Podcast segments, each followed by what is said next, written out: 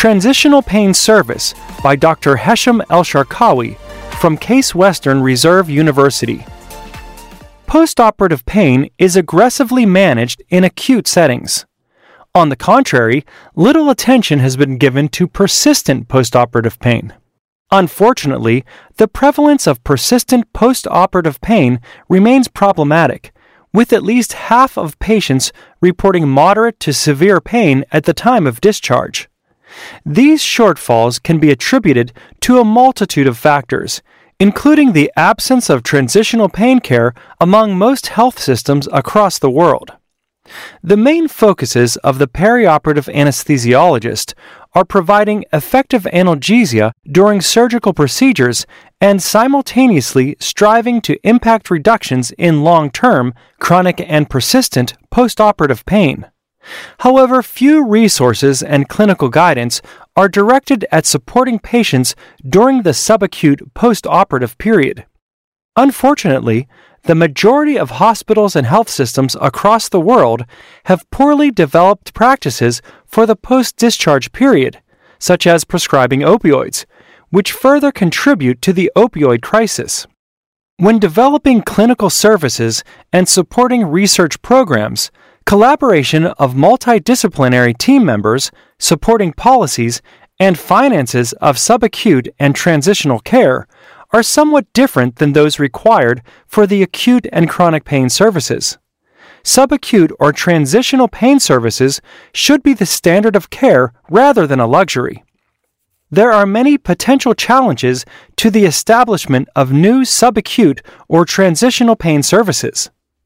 Obtaining approval from institutional leadership, structure, staffing, organization, and management, collaboration of acute and chronic care, marketing newly available services, financial aspects and funding, follow up quality and other outcomes, service maintenance, financial projections, and future directions. The creation of a persistent perioperative pain, transition from acute to chronic pain, special interest group SIG created a platform for ASRA members with an interest in this area to network and collaborate. There is also a critical need to develop educational curriculum in both acute and chronic pain fellowships on this topic. The SIG is working to develop clinical guidelines on, advocate for, and support research addressing these unmet needs. Our SIG aims to improve and disseminate the knowledge, education, and research related to the management of transitional pain. Supporting evidence is necessary for creating guidelines for this novel service. We would like to summarize the existing experience from multiple centers that have established transitional pain services to guide others pursuing the same goal. Thank you for listening.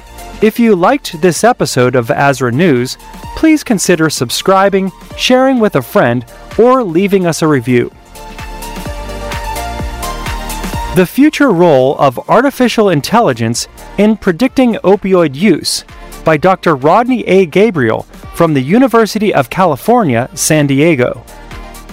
The United States is in the midst of an opioid epidemic, with the volume of opioid related deaths having risen sixfold over the last 20 years.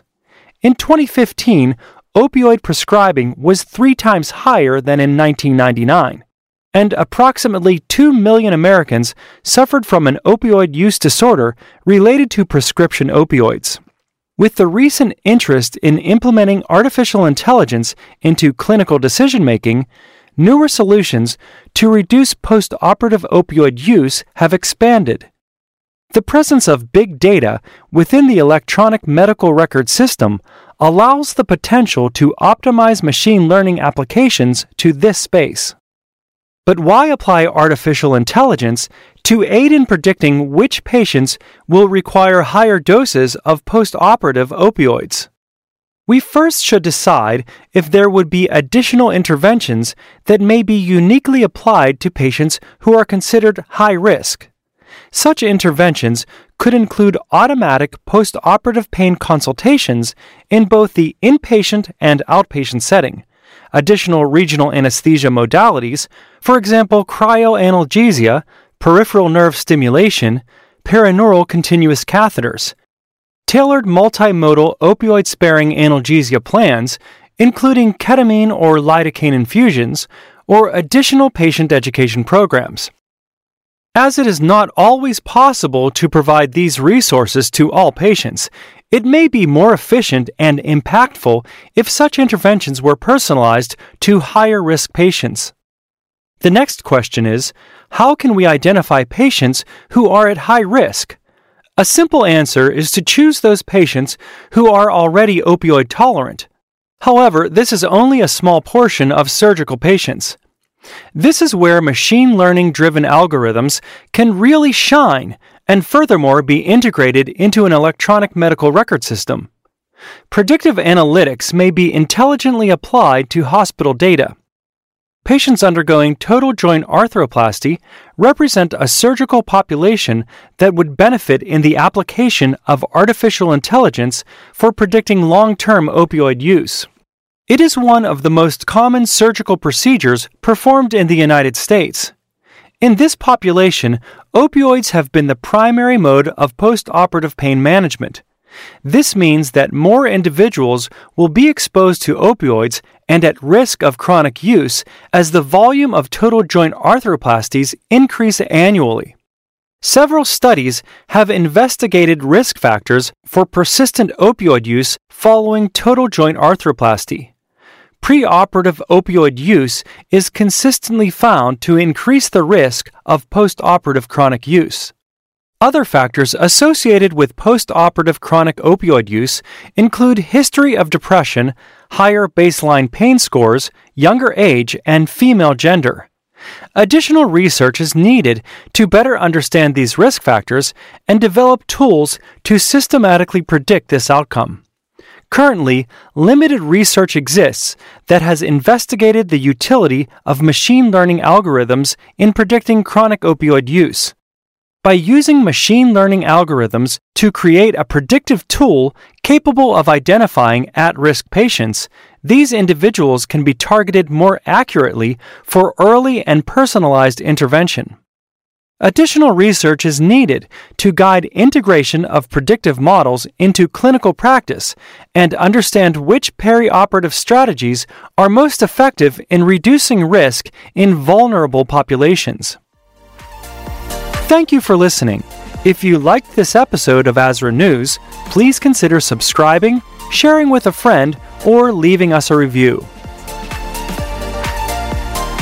How I Do It Transition Pain Clinic, Duke Health, by Dr. Padma Gulur, Dr. Brian Starr, and Dr. Amanda Nelly from Duke Health. Perioperative challenges in patients taking opioids. Patients experiencing chronic pain who are undergoing surgery present unique challenges to successful outcomes. Many in this population show tolerances to traditionally used medications, and their perioperative outcomes are heavily impacted by both dose and duration of their preoperative opioid use. We see that patients who are on high dose opioids before surgery are at significant risk for poor outcomes, making them a high risk group. These patients use significantly higher opioid doses for analgesia, yet continue to report worse pain control and lower satisfaction with their care. However, significant improvements in clinical outcomes can be seen in patients effectively weaned from their opioid dose prior to surgery, presenting with results similar to non opioid users. An ideal model of care involves identification of patients on high dose opioids, preoperative optimization of pain management regimens, and ongoing support and pain management through the patient's hospitalization and up to 90 days following surgery. With this care model in mind, Duke Health established the Perioperative Pain Care Clinic, which is the first of its kind in the nation. The purpose of the clinic is to provide comprehensive care that starts with preoperative optimization of pain and medication management and continues this process throughout the postoperative recovery phase. The care provided in this clinic is broken down into these three phases, allowing for preoperative optimization, immediate postoperative pain control, and postoperative management and tapering. Preoperative optimization can occur through a variety of methods. There are three key elements to an effective optimization plan psychological optimization, medical optimization, and physical optimization. During the postoperative period, these same methods are encouraged, allowing for optimal pain control during this time. The ideal clinical care model. Components of preoperative optimization include opioid weaning and use of multimodal approaches to manage pain with adjuvant drugs, interventional techniques, and other modalities. The most successful approach for perioperative pain control involves a multimodal model of care that decreases opioid requirements while maintaining adequate pain control. Following preoperative optimization, a clear multimodal strategy for intraoperative and inpatient management should occur. At Duke, the pain providers who staff the perioperative pain clinic also staff the inpatient pain service, providing continuity of care for these patients. Preoperative optimization can be divided into three main categories psychological optimization, medical optimization, and physical optimization. Psychological optimization. One of the challenges practitioners face when working to optimize a patient in pain is the patient's perception of control over the pain. When the patient feels like they will no longer be able to control or manage their pain, whether pharmacologically or otherwise, they become hesitant in their compliance with the optimization practices. Although many techniques exist for psychological optimization, music therapy is found to have the most compliance and efficacy for patients seen in the perioperative pain clinic. There is no specific type of music required for patients to listen to during music therapy. But patients should choose music that calms and relaxes them, as opposed to that which excites and stimulates them. Medical optimization. Medical optimization is achieved by weaning opioid dosing. Opioid use during the preoperative period can be used as an independent predictor of postoperative outcomes.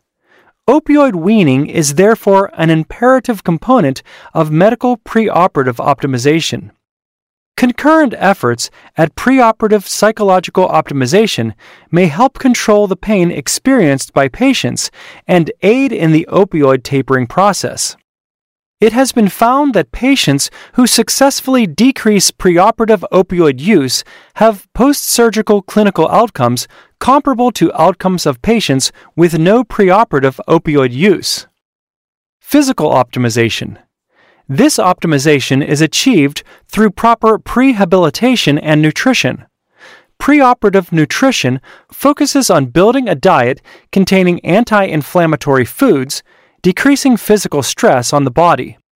This diet is mainly plant based, consisting of produce, spices, and herbs, and low fat proteins.